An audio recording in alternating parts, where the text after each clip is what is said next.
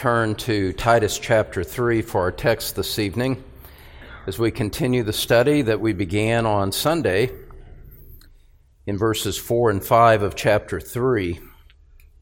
I'm going to read the broader context to just set the stage for us here this evening. Titus chapter 3, beginning in verse 3, going down through verse 7. For we also once were foolish ourselves, disobedient, deceived, enslaved to various lusts and pleasures, spending our life in malice and envy, hateful, hating one another. But when the kindness of God our Savior and his love for mankind appeared, he saved us, not on the basis of deeds which we have done in righteousness, but according to his mercy, by the washing of regeneration and renewing by the Holy Spirit, whom he poured out upon us richly through Jesus Christ our Savior, so that, being justified by his grace, we would be made heirs according to the hope of eternal life. God's mercy motivated him to provide salvation for unworthy, sinful men. And as you know so well, the Lord Jesus Christ is the one who purchased that redemption for us at the cross of Calvary some 2,000 years ago. The question for tonight that we want to answer, ask and answer, is how does God bridge the chronological gap between that death on the cross 2,000 years ago to the conversion of a sinner today. How does redemption accomplished at the cross come to be applied to the heart of a sinner subsequent to that event? And the short answer is, is that God does this by a powerful work of the Holy Spirit. And that's what we see in our text here this evening. Look at verse 5 with me.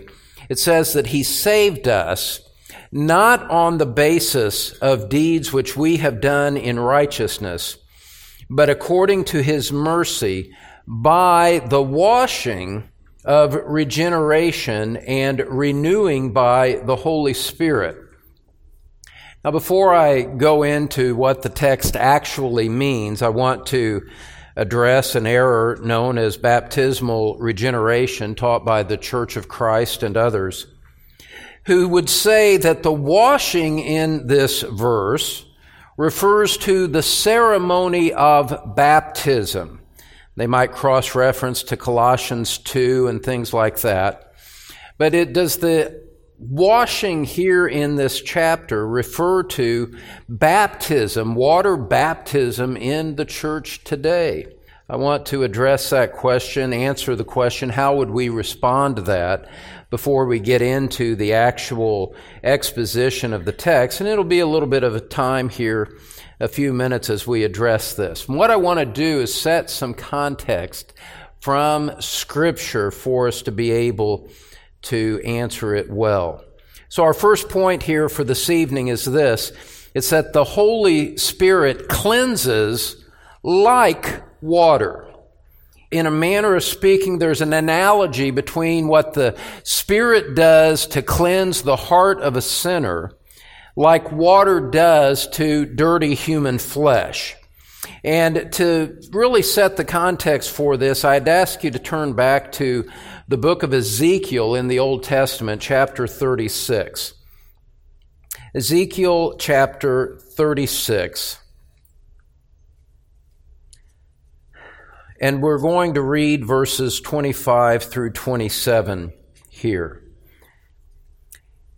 God is promising a future revival to the nation of Israel. He says in verse 24, I will take you from the nations, gather you from all the lands, and bring you into your own land. Then he says in verse 25, Then I will sprinkle clean water on you, and you will be clean. I will cleanse you from all your filthiness and from all your idols. Moreover, I will give you a new heart and put a new spirit within you. And I will remove the heart of stone from your flesh and give you a heart of flesh. I will put my spirit within you and cause you to walk in my statutes, and you will be careful to observe my ordinances.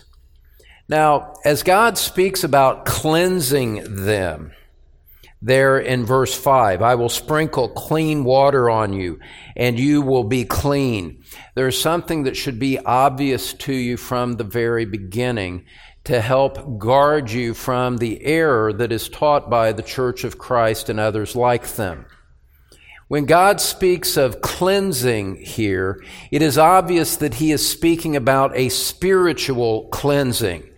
He is not promising them a literal bath to cleanse them from literal physical dirt. Their problem was not that their bodies were dirty, but that their hearts were dead and that they were spiritually dead. The problem was spiritual in this context. As you see at the end of verse 25, when he speaks about cleansing them from all their idols, their idolatry was a problem. In verse 26, they needed a new spirit inside them. It was not that they were unclean in physical terms, but that they had a dead heart that was unresponsive to God. Pouring water on their external body was not going to do anything to help the internal problem that they had inside. And so God says in verse 27, I'll put my spirit within you, inside you, cause you to walk in my statutes, and you will be careful to observe my ordinances. And so there were two, two aspects to what he promised to Israel. He was going to cleanse them from sin, and he was going to put his spirit within them. And it should be obvious to everyone who reads this in an unbiased way that he is talking about a spiritual work, not a, not a mere pouring of water on to a physical body. Now, carry that thought into the Gospel of John, chapter 3. John chapter 3 with me. And we'll find a similar conjunction of terms being used by Jesus as he speaks to Nicodemus. When he says in John chapter 3, verse 3, Jesus spoke to Nicodemus and said to him, Truly, truly, I say to you, unless one is born again, he cannot see the kingdom of God. And Nicodemus said to him, How can a man be born when he is old? He cannot enter a second time into his mother's womb and be born, can he? Jesus answered, Truly, truly, I say to you, unless one is born of water and the Spirit, he cannot enter into the kingdom of God. That is not a reference to water baptism. The ordinance of water baptism had not yet been established at that point in time. What he is telling Nicodemus, borrowing from the imagery of Ezekiel 36, is that you need a cleansing like water on your heart. You need to be cleansed from sin. And you need the Spirit of God if you are to see the kingdom of God. You must be cleansed from sin as water cleanses the flesh, and you must have the Spirit of God. Nicodemus needed new life with spiritual cleansing from the Holy Spirit. It was not enough for him simply to be born a, a physical descendant of Abraham. It was not enough for him to be the spiritual leader that he was in the nation. He was the teacher in Israel. And Jesus comes to him and says, Nicodemus, you must be born again. Verse 7, he says, Do not be amazed that I said to you, You must be born again. The wind blows where it wishes, and you hear the sound of it, but do not know where it comes from and where it is going. So is everyone who is born of the Spirit. This is a spiritual matter that is being addressed, not a physical one. In like manner in 1 Corinthians chapter 6. If you would turn there with me, 1 Corinthians chapter 6.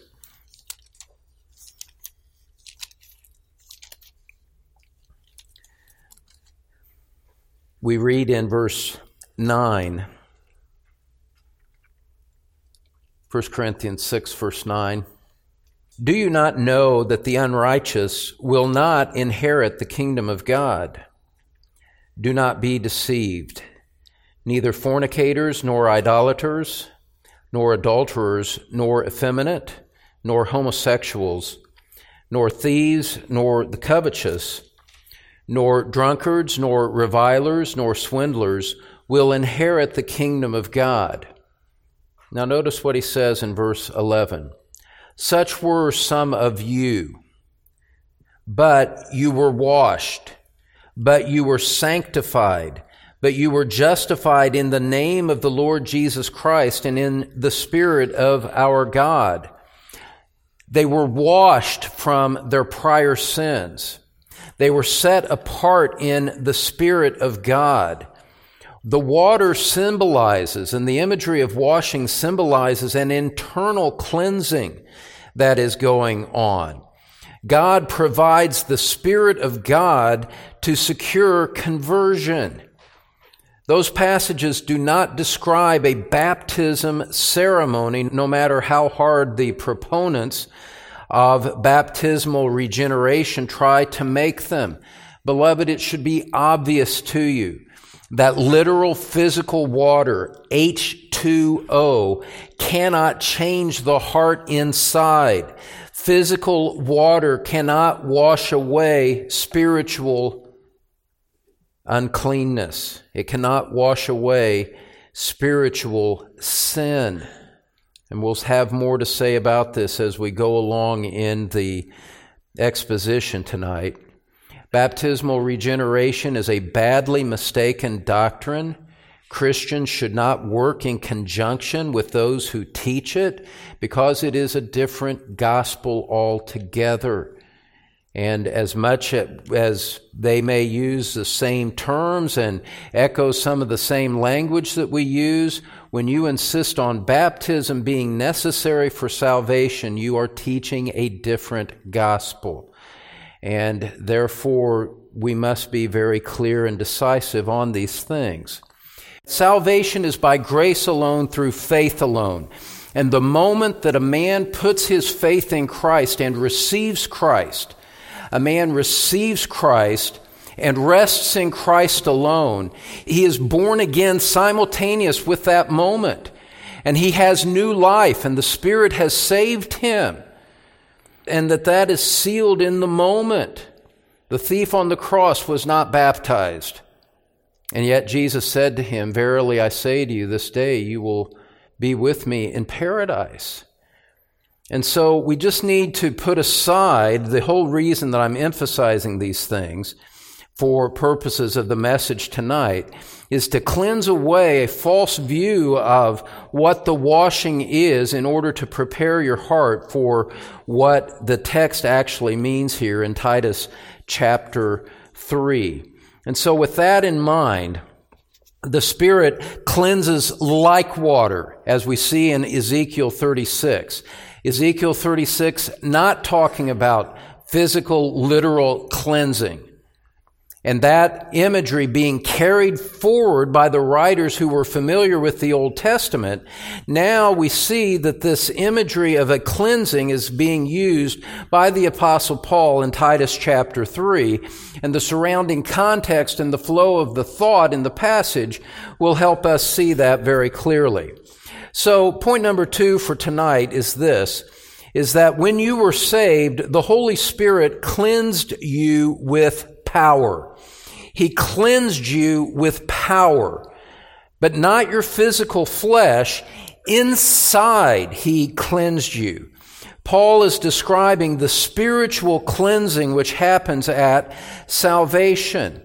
And look, if you just look at verse 3 with the context that leads up to this, you'll see in mind what Paul was thinking. Paul had said, just said in verse 3, We also once were foolish ourselves, disobedient, deceived, enslaved to various lusts and pleasures, spending our life in malice and envy, hating and hating one another.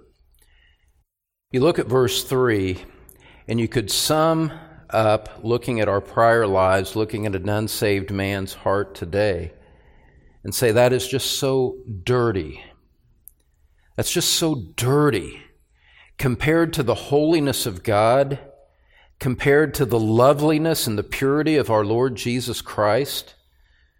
That's just so dirty by contrast. It is so ungodly.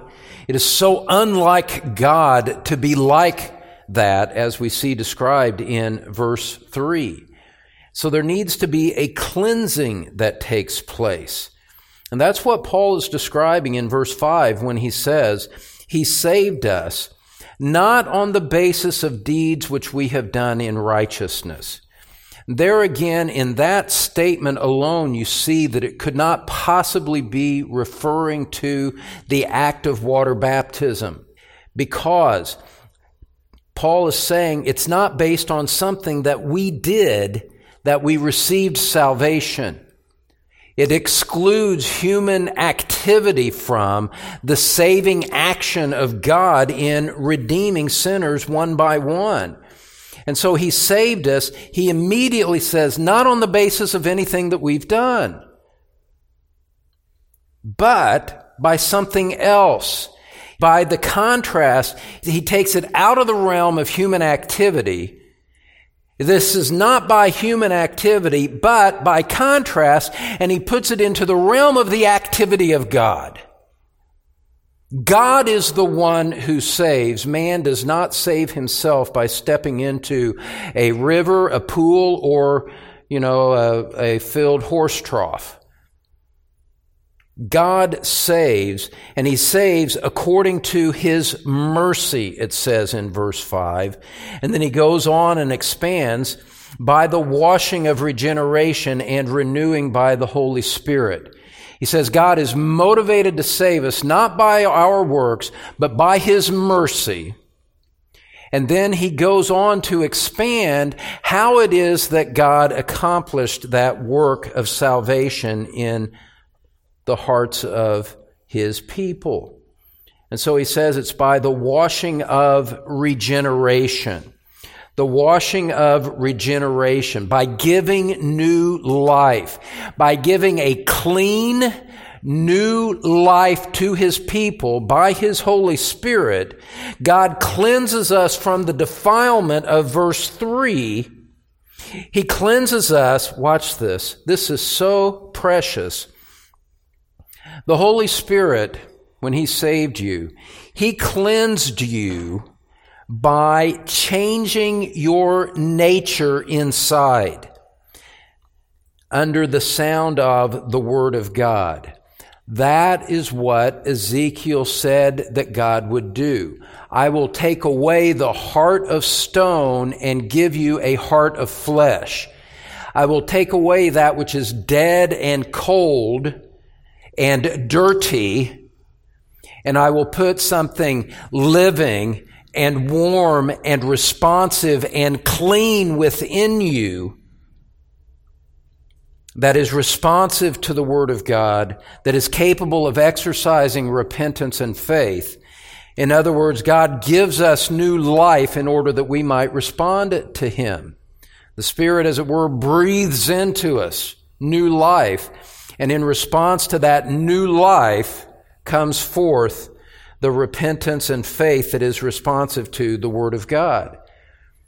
In other words, beloved, and for those of you that, like me, have a past that you are mindful of, and that if you think about it for very long, it pains you to remember what you once were like when you were dead in your trespasses and sins and you were walking in rebellion. And you look at verse 3 and you say, Yes, that is what I was like. Well, rejoice in the fact that when God saved you, He removed, by the power of the Holy Spirit, He removed the pollution of your disobedient nature. He broke the power of sin in your heart and in your life in a gracious gift that you did not deserve and that there was nothing that you could do to prompt God to do it. God gave you new life to you that was willing to repent and to believe in Jesus Christ. He washed you. He took that nature, he, he washed it, he renewed it, he changed it, he gave you new life. I'm just multiplying word pictures to give you the sense of it that what happened in your salvation was not a physical act that you did in the power of your human motor skills. It was a supernatural act by God on your very nature, on your very inner man that changed you from what you were in verse 3 to what you now are in Christ. And so he washed you by regeneration. Regeneration, the giving of new life. He imparted new life to you as a free gift. And he joins that together at the end of verse 5. Look at it with me. By the washing of regeneration and renewing by the Holy Spirit. Washing and renewing by the Holy Spirit, not by literal physical water. And so, renewal, the idea of renewal is closely related to the act of regeneration. Renewal describes, this is so sweet. It describes the transformation that took place in the deepest recesses of your heart. God changed you at the very core of who you are when He saved you. And the Holy Spirit did this by a sovereign act of grace and gave you spiritual power to live the Christian life. Stated another way, beloved, we're just saying the same things in different ways in order to do our best to convey the truth to you.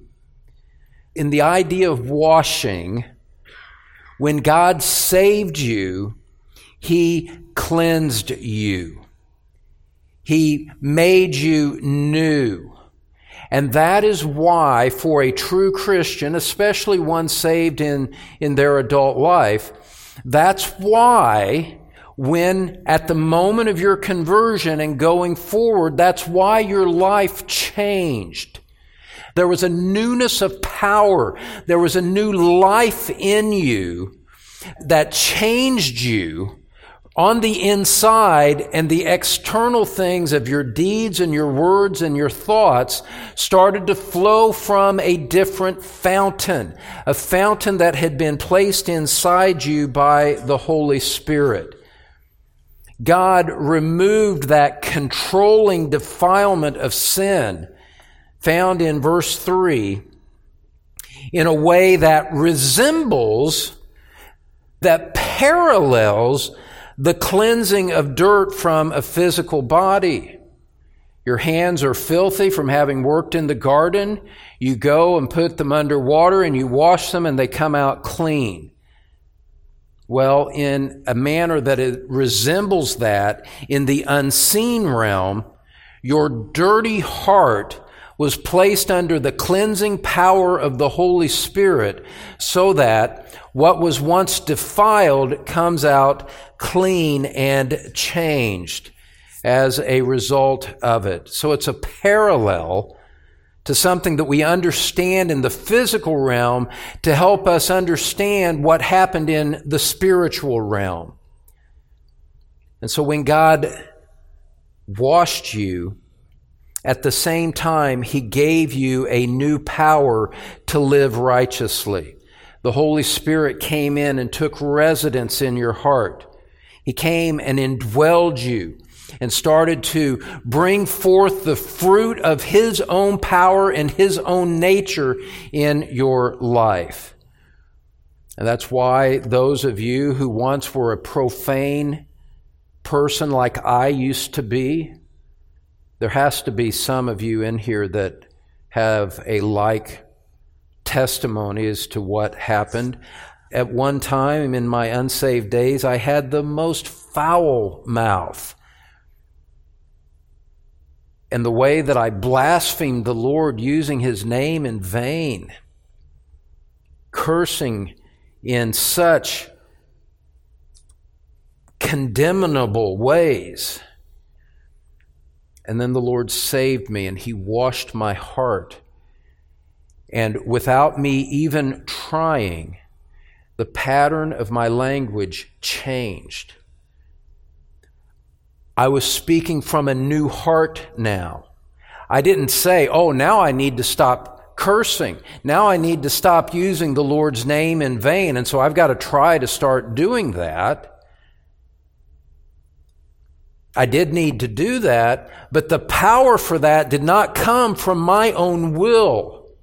The power to change and the power that, that transforms a new Christian from what they were into what they are now becoming in Christ. The power comes from on high. They are born from above. God does a work by His sovereign Spirit in order to change us. And therefore, the fruit that comes from that is to the glory of God, not to the one who has been born again. I could not have changed my own mouth any more than you could have changed your own sinful nature on your own. The Bible is dogmatically clear on this fact. Jeremiah 13, verse 23 asks the rhetorical question Can the Ethiopian change his skin, or the leopard his spots? Then you also can do good who are accustomed to doing evil. It is impossible for an Ethiopian to change his skin from dark to light. That is his skin by nature. It is impossible for a leopard to change from the spots of, of his fur to the stripes of a zebra. It is embedded in the nature of the leopard to be like that. In like manner, in like manner, sin is so embedded in the sinner's nature, so deeply rooted in his heart, that he has no ability to change it on his own. That is why New Year's resolutions never last.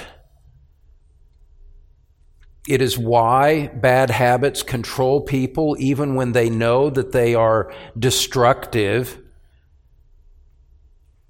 And people continue doing that which they know is destroying their physical health, destroying their marriage, destroying their, uh, you know, everything else about their lives. It's because sin controls them. Jesus used a different metaphor to describe it when he said, Everyone who commits sin is the slave of sin. Sin is the master. Man is the slave, the servant of that which controls his heart. And he does not have the ability to change that on his own you did not have the, uh, the, the power to change yourself. And it didn't look. It doesn't matter how much you tell people that they need to change. If they don't have the power to change, then they're not going to change. They might make some modest efforts at moral uh, modification, but a real change to bring forth the real fruit of the Spirit, a, a, the, the power to bring about a real Christ likeness in life, that's not within the sinner's power to do. God had to save you. And by His Holy Spirit, that is what He did. Look back over at Ephesians chapter 2 for a parallel sense of these things. Ephesians chapter 2. It's helpful to see these passages side by side.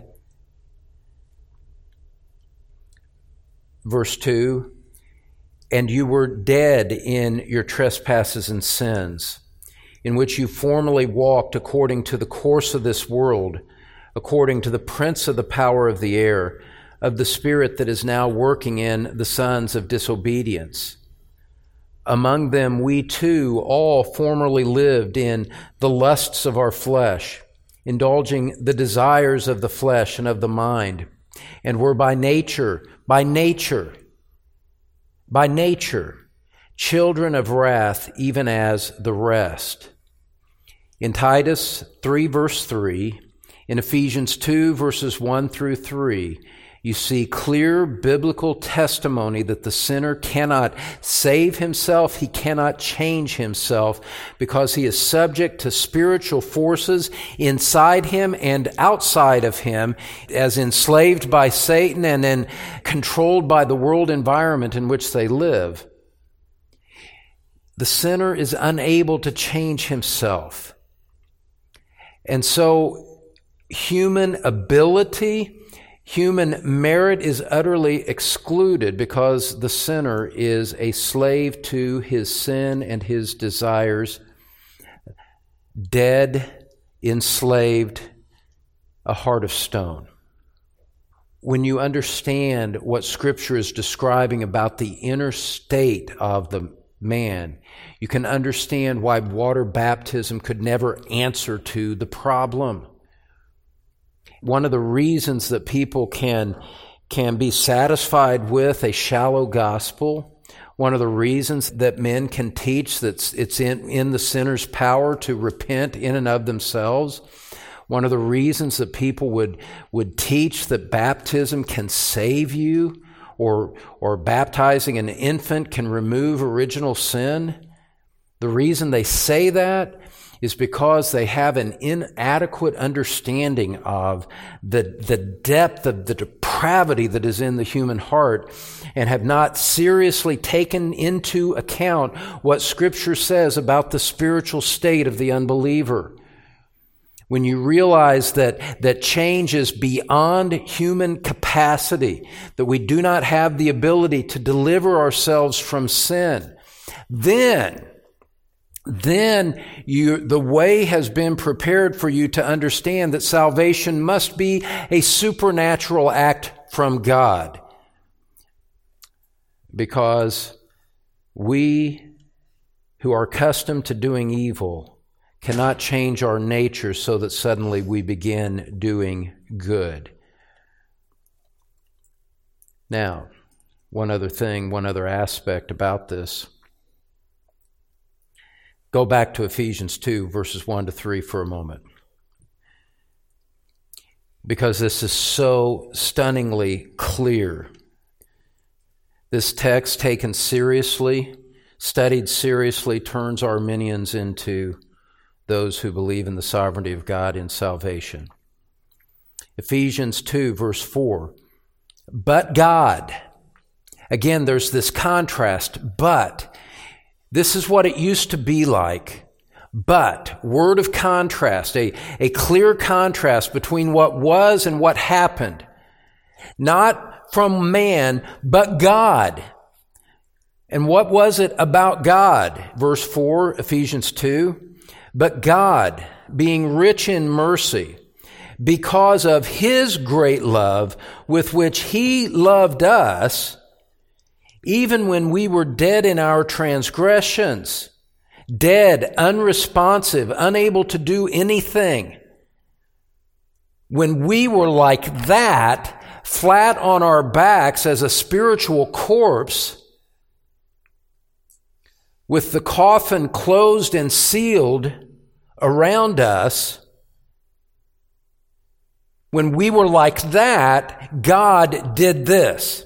He made us alive together with Christ. By grace you have been saved and raised us up with Him and seated us with Him in the heavenly places in Christ. God is the actor here. We are the recipients of the action, not the ones doing it to ourselves.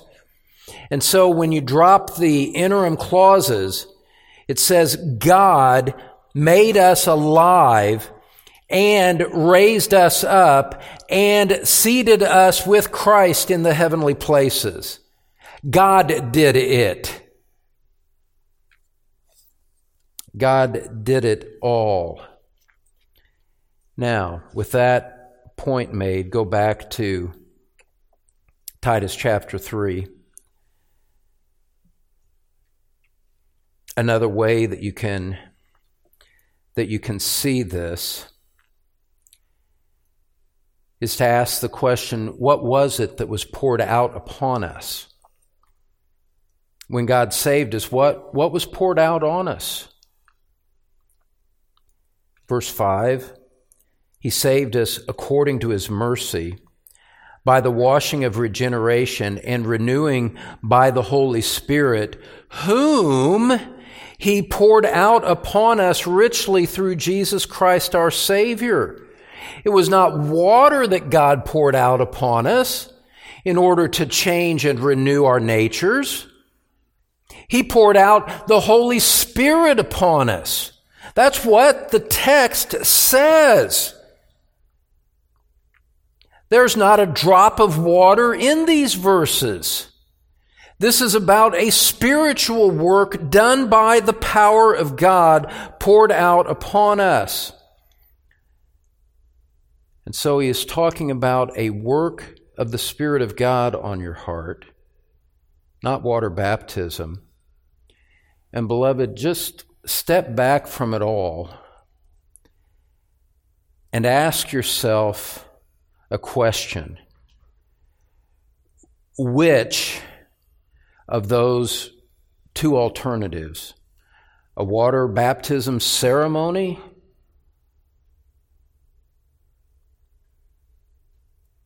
or a work of the Holy Spirit in the deep nature of man, which of those most impress you with the glory of God? Which of those best explains how a man can change from the inside out? Which makes you bow in wonder and awe at the holiness of God and the power of God to, to work on the heart of a man well, just you know, let's let's let's have a baptism service tonight and save a few folks. Versus what Scripture describes by the Spirit's work. When you have when you have a biblical understanding of regeneration and the work of the Spirit of God in saving someone, the idea of robbing the Spirit of God of His glory and attributing it to a, an external ceremony of baptism is abhorrent to the believing heart.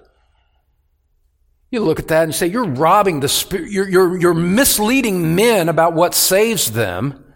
You're causing men to trust in their own works rather than in the testimony of Scripture and you are robbing the Spirit of God of His glory, attributing to the hands of man in a baptistry that which the Spirit of God alone can do.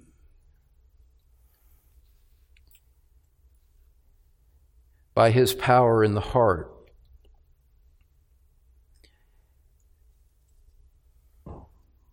To me, it's not even close. This is so clear from Scripture. It is so obvious in its implications. It's so obvious by contrast. Now, so we've said that the Spirit cleanses you like water. Number one, He cleanses you like water, not with water.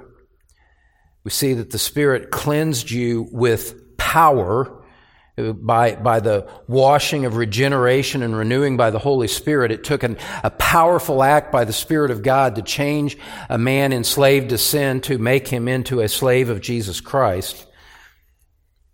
Thirdly, I want to show you that the Spirit cleansed you abundantly.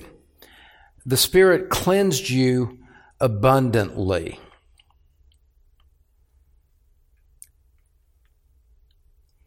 And if you remember what we read in Ephesians 2, God being rich in mercy according to the great love with which He loved us. Rich mercy, great love.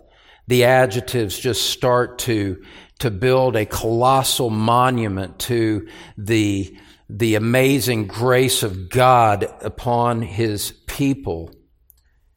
Rich mercy, great love you see the same kind of extravagance described in verse 6 in Titus 3 when he says, renewing by the Holy Spirit, whom he poured out upon us richly through Jesus Christ our Savior. Christ poured out the Holy Spirit upon us in order to ensure our salvation. He didn't measure out a little portion, a little bit of it. This was an abundance. This was richly done. It was extravagant in His grace. And beloved, mark it well. Christ does not hold back the Holy Spirit for a select few of His people to receive the Spirit in a second blessing after their conversion. He pours out the Spirit on everyone that He saves. He is gracious and abundant to everyone that He saves and pours this out upon every single believer in Jesus Christ. Look over, if you will, at Romans chapter 8. Romans chapter 8, just wanting to see that the, that the Spirit of God is within every true believer. In Romans chapter 8, verse 9, it says, You are not in the flesh, but in the Spirit, if indeed the Spirit of God dwells in you. But if anyone does not have the Spirit of Christ, he does not belong to him. If you do not have the Holy Spirit, it's not a matter that you need a second blessing. As a Christian, what Scripture says, if you don't have the Holy Spirit, you don't belong to Christ at all. You don't need to turn here. 1 Corinthians 12, verse 13. For by one Spirit we were all baptized into one body, whether Jews or Greeks, whether slaves or free, and we were all made to drink of one Spirit. Every true Christian has the Spirit of God dwelling in them the fullness of the Godhead comes to us in the person of the Spirit and indwells us as the seal, as the down payment, the earnest payment that the fullness of our salvation will be realized in eternity.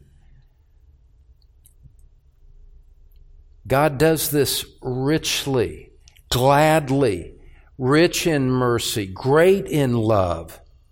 So abundant is the salvation that He gives us in Christ that He gives us the fullness of Himself in the person of the Holy Spirit. And we become co-heirs with Christ, and, and we become uh, we become co-heirs with Him, and all that belongs to Christ is made to belong to us. And so, what we see here, beloved, is that to be a Christian is to be cleansed from all of that defilement in Titus 3, verse 3. And we are the unworthy beneficiaries of a gracious work of God by His Holy Spirit, which cleansed us, gave us new life, and empowered us to live a new life going forward. It's wonderful to think about. It shows us, it reminds us that the, the unseen things, these invisible things of the Spirit, are the things that are of great worth, not the material things that are around us and so often and sometimes necessarily occupy our attention. The beauty of salvation is these riches that are given to us in the Spirit by a gracious God on unworthy sinners. Now, one final question for tonight How does that happen? How does that happen? How does it come to pass? Go back to Titus chapter 3 with me, and we'll set the broader context here. How is it? What does God do? What is the mechanism that He uses? What are the means? What means does He use in order to bring a sinner from spiritual death into spiritual life? That's a vital question. How is the work of redemption that Christ accomplished on the cross applied to the human heart today? How does God do that? Well, it brings us to our fourth and final point here this evening. And it's this it's that the Spirit cleanses with God's Word. He cleanses with God's Word. That is why Paul has made such a point about the importance of teaching in this book of Titus when he speaks about elder qualifications in Titus chapter 1, verse 9, he says, in order to be qualified to be an elder, he must be a man, verse 9, holding fast the faithful word which is in accordance with the teaching, so that he will be able both to exhort in sound doctrine and to refute those who contradict. Elder qualification is bound up in the ability to teach the Word of God in one manner or another. As you read on in the book of Titus, you see this emphasis on teaching and doctrine and the Word of God. Titus chapter 2, verse 1. As for you, speaking to Titus, who is to establish elders in all the different cities on the island of Crete, as for you, Titus, you've been set apart. You have a unique responsibility that you are to focus on. You speak the things which are fitting for sound doctrine. Titus, teach the truth. Teach the Word of God. Teach the faith so that people can understand it so that God would work through the proclamation of the word in order to accomplish this spiritual work of which he speaks.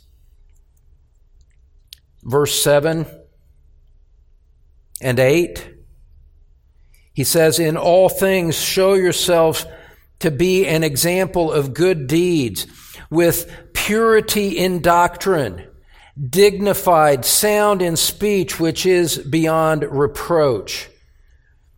Verse 10, speaking about slaves, they need to adorn the doctrine of God our Savior in every respect. Verse 12 speaks about instruction. Verse 15, he says to Titus, These things speak and exhort and reprove with all authority, let no one disregard you. And as if that were not enough, in this short epistle of 46 verses, all of these references to teaching that I've taken you so quickly through. He says again in verse 8, he says, This is a trustworthy statement. And concerning these things, I want you to speak confidently. I want you to speak confidently about these things so that those who have believed God will be careful to engage in good deeds. The teaching, the doctrine, what you speak, what you say. Go back to 2 Timothy.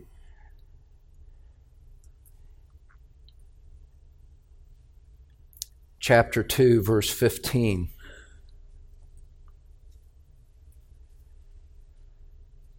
Be diligent to present yourself approved to God as a workman who does not need to be ashamed, accurately handling the word of truth. But avoid worldly and empty chatter, for it will lead to further ungodliness. Look, look, in his private conversation and in his public teaching, the man of God, the pastor, the elder, must exemplify sober minded speech and teach the things that are in accordance with the scripture and devote himself to understanding them so he will explain them accurately so that the people who hear him can understand it and the Spirit of God is given the means that he uses in their hearts to convert a sinner to Christ and to sanctify a Christian into greater Christ likeness. It's a serious, sober matter that leaves no room for a clown to be a pastor. Leaves no room for a teacher to occupy himself with, with series talking about, about trying to find the gospel in secular movies, trying to find biblical teaching in Andy Griffith and the acts and works of Barney Fife.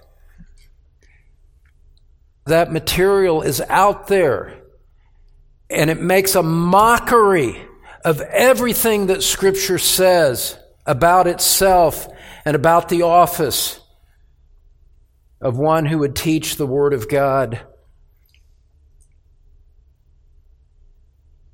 Verse 14 of 2 Timothy 3. You, however, continue in the things you have learned and become convinced of, knowing from whom you have learned them, and that from childhood you have known that what? You've known what? What has he known from childhood? He's known the sacred writings, the Word of God, which are able to give you the wisdom that leads to salvation through faith which is in Christ Jesus. All scripture is inspired by God and profitable for teaching, for reproof, for correction, for training in righteousness, so that the man of God may be adequate, equipped for every good work. What's the consequence of that? What's the what is the, the call upon biblical elders to do? Those that aspire for the office of leadership in the church? What is to preoccupy their hearts and their minds? What is the apostolic charge from Jesus Christ through the apostle Paul to the church at large? What is to preoccupy the church? Chapter 4, verse 1. I solemnly charge you in the presence of God and of Christ Jesus, who is to judge the living and the dead, and by his appearing in his kingdom, preach the word. Preach the word. Be ready in season and out of season. Reprove, rebuke, exhort with great patience and instruction. Notice that the, the teaching ministry is not simply, it is not simply the enunciation of doctrine, but biblical elders are charged with the responsibility to help and to require even people under their charge to recognize the application of Scripture to their lives and to obey it. Reprove them, rebuke them, exhort them with great patience and instruction. There is a great, great danger in ministries like ours not just at Truth Community Church, but in anyone trying to conduct a biblical ministry and to preach the Word of God with whatever giftedness the Lord has given the man who's primarily responsible for that. There is a great, great danger for the audience that is attracted around that. And after 30 years of ministry, I think I'm entitled to have an opinion about what I'm about to say. So many people, there are people that are attracted to a pulpit ministry that like the intellectual engagement, that perhaps like a biblical ministry taught by someone that, that is, is teaching and believes what he's saying. There's a certain attraction to that. But beloved, but beloved, not everybody that comes to hear preaching actually wants biblical ministry in their lives. And it shows up when they reject the accountability that biblical ministry implies. What we have to see, beloved, as a church, what you have to see as an individual, is that real biblical ministry is not simply teaching Scripture is not just profitable for teaching, but, but for reproving, to coming to someone and saying, you are in sin. You need to repent. You are not thinking rightly. You are not living rightly. And the Word of God brings that reproof and then brings correction. This is what you're doing wrong. This is how you correct it. This is what you need to do and think and believe instead. So that we're all growing and being trained in biblical righteousness. Someone who rejects the reproof and correction is showing that at that time, at least in their lives, they don't want the teaching because these are not separate units to be taken in a cafeteria style. I'll have the roast beef, but not the potatoes. I'll have the teaching, but not the reproof. Stay out of my personal life. That's not a, that's not a biblical response to a biblical ministry. Look at verse 2. 2 Timothy chapter 4 verse 2 preach the word. Be ready in season and out of season. Reprove rebuke exhort with great patience and instruction. Why? Because the time will come when they will not endure sound doctrine. But wanting to have their ears tickled they will accumulate for themselves teachers in accordance to their own desires and will turn away their ears from the truth and will turn aside to myths Beloved, all I'm articulating here is that the fullness of biblical ministry goes beyond listening to someone in a pulpit. It involves responding to the Word of God when it convicts you. Otherwise, otherwise it's just listening to something that you find pleasing at the time even if it's biblical truth. And when you think about the priority, the, the priority of this, you don't need to turn here, but you'll remember in Acts chapter 6, there was a necessary dispute over feeding some of the widows in the church. They came to the apostles, said, Oh, you know what? The, we've got to get this problem solved. And so the apostles handled it this way in verse Acts chapter 6 verse 2. The 12 summoned the congregation of the disciples and said, "It's not desirable for us to neglect the word of God in order to serve tables." As the apostles had a unique responsibility for the word of God from which they should not be distracted to lesser things. And he said, and they said, Therefore, brethren, select from among you seven men of good reputation, full of the spirit and of wisdom, whom we may put in charge of this task. You tell us who you want. We'll appoint them to the task.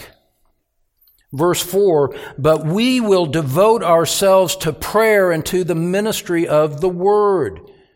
We see it throughout the book of Titus. We saw it in 2 Timothy. We could look at it in other places in the pastoral epistles as well. You see it in the book of Acts. You think about Psalm 19. The word of God is perfect, restoring the soul. And you just see this, this consistent emphasis on the Word of God. Psalm 119, the longest chapter in the Bible devoted over to what? Scripture, the Word of God. And so, coming back to Titus 3 now, you see the, the centrality of Scripture in biblical ministry. The whole context of the Bible points us in that direction. The context of the book of Titus points us in this direction.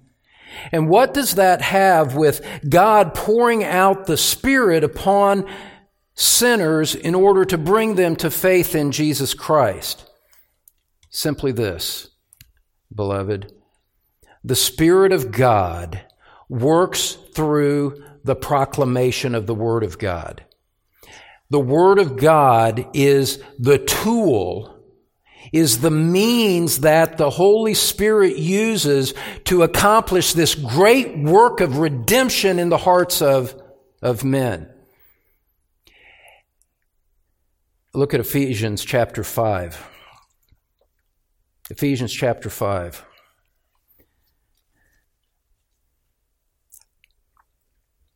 Husbands, Ephesians 5, verse 25. Husbands, love your wives, just as Christ also loved the church and gave himself up for her, so that he might sanctify her, having, oh, look, the language from Titus 3 again. Having cleansed her by the washing of water with the word he washes us like water washes flesh, and he does it with the word so that he might present to himself the church in all her glory. Christ washing his bride with the word of God. And then in 1 Peter, after the book of Hebrews and after James, 1 Peter chapter 1. 1 Peter chapter 1. Verses 23 through 25. And the point that we're illustrating from God's Word at this moment is that the Spirit uses the Word of God in order to apply redemption to the hearts of men. 1 Peter chapter 1, verse 23. For you have been born again, not of seed which is perishable, but imperishable. That is, through the living and enduring Word of God. For all flesh is like grass, and all its glory like the flower of grass. The grass withers and the flower falls off, but the word of the Lord endures forever, and this is the word which was preached to you. You were born again through the living and enduring Word of God. The Spirit of God uses the Word of God to bring about the new birth in the children of God. And so there is an application, there is a responsibility for the people of God to have. Beloved, you have a responsibility every time you come to hear the Word of God preached that I cannot do for you, that no teacher can do for you, that is uniquely your responsibility if you are going to hear the Word of God with profit in your life. You can't just roll out of bed at 5 till 9, show up on Sunday and expect something, a sanctifying work to take place. You can't stay out on Saturday night until 2 in the morning come in bleary eyed and, ex- and expect a great work of the Spirit of God. You have a responsibility to prepare yourself for the hearing of the Word of God. Peter says in 1 Peter chapter 2 verse 1 because of the precious nature of the Word of God and its vital place in the people of God, therefore, 1 Peter chapter 2 verse 1, therefore you have a responsibility. Putting aside all malice and all deceit and hypocrisy and envy and all slander. In other words, you come to the Word of God with a repentant heart not holding on to your cherished sins, not blaming others for your failure to walk with the Lord, not having other earthly priorities that are more important to you. You put all of those things aside, chapter 2, verse 2, and then, like newborn babies, Long for the pure milk of the word, so that by it you may grow in respect to salvation, if you have tasted the kindness of the Lord. In our church, Sunday morning, Tuesday evening, you have to prepare yourself. You have to prepare your heart. You don't just walk in off the street. You spend some time God, forgive me of my sinfulness. I repent of this or that. God, prepare my heart to hear it. God, work in me that I might grow in respect to salvation. You have a spiritual work to do in order for the Word of God to have an effect in you. We have a responsibility, in other words. In the book of James, chapter 1, I'm going to all of these different scriptures so that you will see that this is not an isolated theme. And what I just said from 1 Peter chapter 2 being built upon here in James chapter 1. Preparing yourself spiritually for the Word of God. James chapter 1, verse 19. This you know, my beloved brethren but everyone must be quick to hear, slow to speak, and slow to anger, for the anger of man does not achieve the righteousness of God. And he's talking about hearing the word of God, hearing the word of truth, because you see it there in verse 18. In the exercise of his will, he brought us forth by the word of truth, so that we would be a kind of first fruits among his creatures. God exercised his will to bring us to Christ, and he did it through the preaching and the proclamation of the Word of God. Therefore, because the Word of God is so critical in the life of the church and in the life of an individual, it is important to prepare yourself spiritually to hear it and adopt the posture of one teachable, one who is willing to listen, so that you are quick to hear, slow to speak against what you are told, slow to anger in response to it, because the anger of man does not achieve the righteousness of God.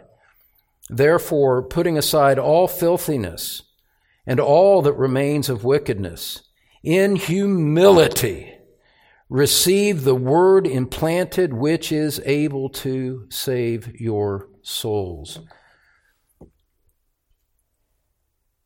There is a lot of work that goes into a true ministry of the word of God on both sides of the pulpit. 2 Timothy 2:15, the man on my side of the pulpit has to study to show himself approved do the hard work of preparing the Word of God in content and delivery and all that stuff. And it's hard work. It's okay. But, beloved, what I want you to see tonight, what I want you to see for yourself, is that there is hard spiritual work for you to do in the receiving of it. Listen, we, we've seen it here the, the, the attitudes that the people of God are to bring to the teaching of the Word of God repentant, humble, slow to react against it, quick to hear, quick to apply. That's a spiritual work all of its own, a work noble in and of itself. And for an effective ministry of the Word of God to endure, it takes both. It takes both. It takes a teacher doing the work on his end. It takes, I say it gently, beloved, I say it to encourage and help you. It takes you on your end preparing it. I haven't heard this for a long time, but you hear people say this in other contexts, other churches. I'm just not being fed. You know, maybe the first question that should be asked in response to that is how are you preparing yourself to hear the Word of God in the first place? Are you living a repentant life?